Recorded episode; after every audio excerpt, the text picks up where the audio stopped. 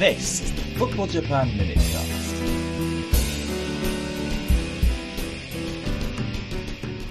Hi, I'm Ben Mabley on Monday the 27th of May with the last Football Japan Minutecast before the J1 season breaks for the national team's final World Cup qualifiers and Confederations Cup campaign.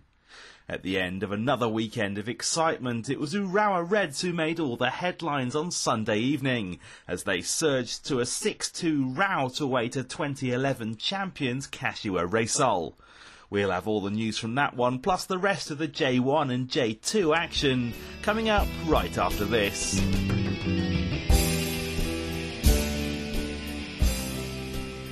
Well, starting with that incredible game in Kashiwa, where Genki Haraguchi exchanged passes with Shinzo Koroki before striking a confident shot across the Kashiwa goalkeeper Takanori Sugeno for Urawa's opener on 17 minutes.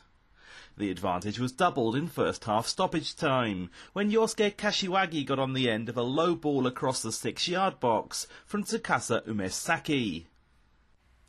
It was Kashiwagi again who lit the blue touch paper for a rewarding second period with a direct free kick that curled over the Reysol wall and inside the near post to make it 3-0.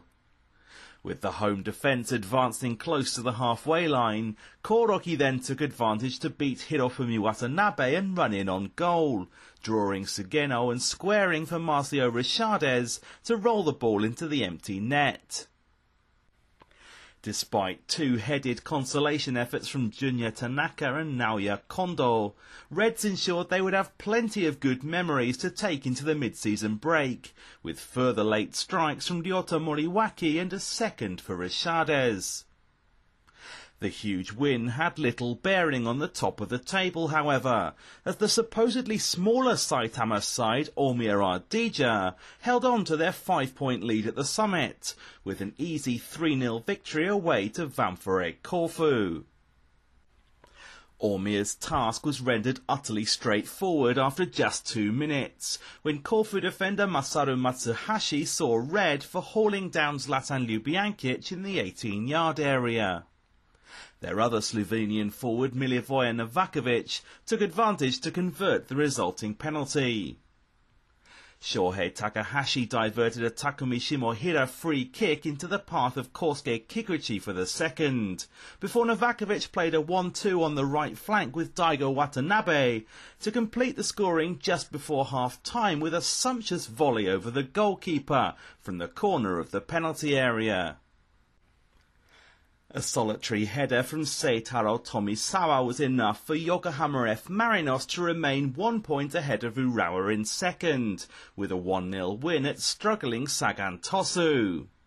Meanwhile, Kashima Antlers are still in fourth after coming back from two down to beat FC Tokyo by the odd goal in five.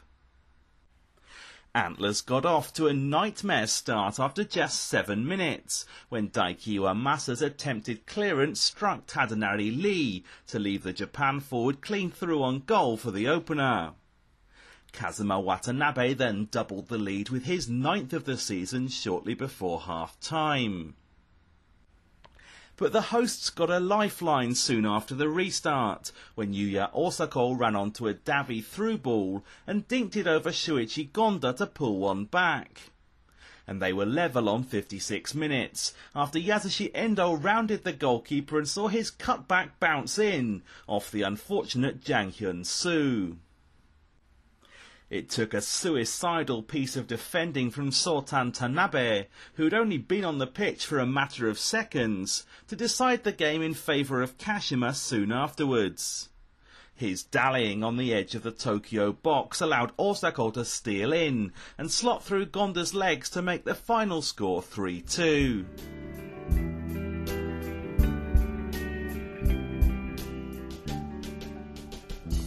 Former Japan Olympic boss Takashi Sekizuka was present to watch his new Jubilo Iwata charges play out a one-all draw in their bottom of the table clash away to Oita Trinita.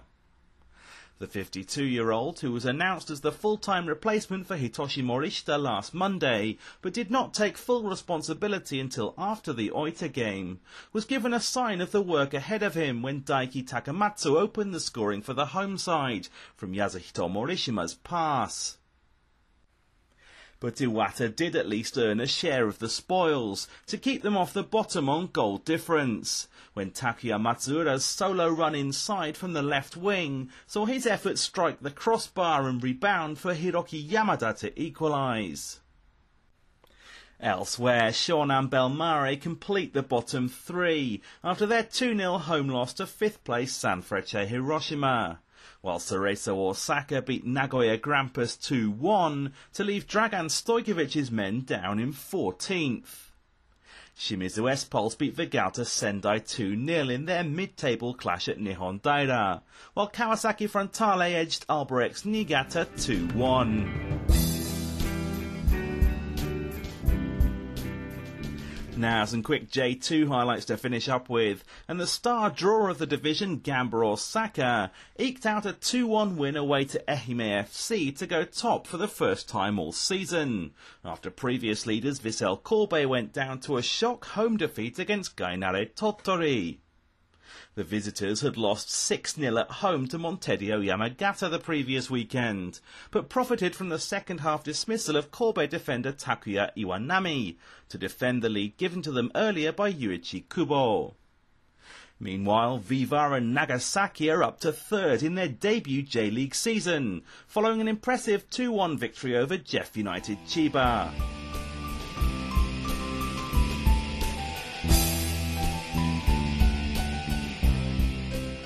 Well, that's all from me for today. J1 is off now for six weeks while Japan travel the world in search of glory. But I will be back sporadically throughout the rainy season with news on how Alberto Zaccheroni's men are getting on, starting with their crucial World Cup qualifier against Australia next Tuesday. Bye for now.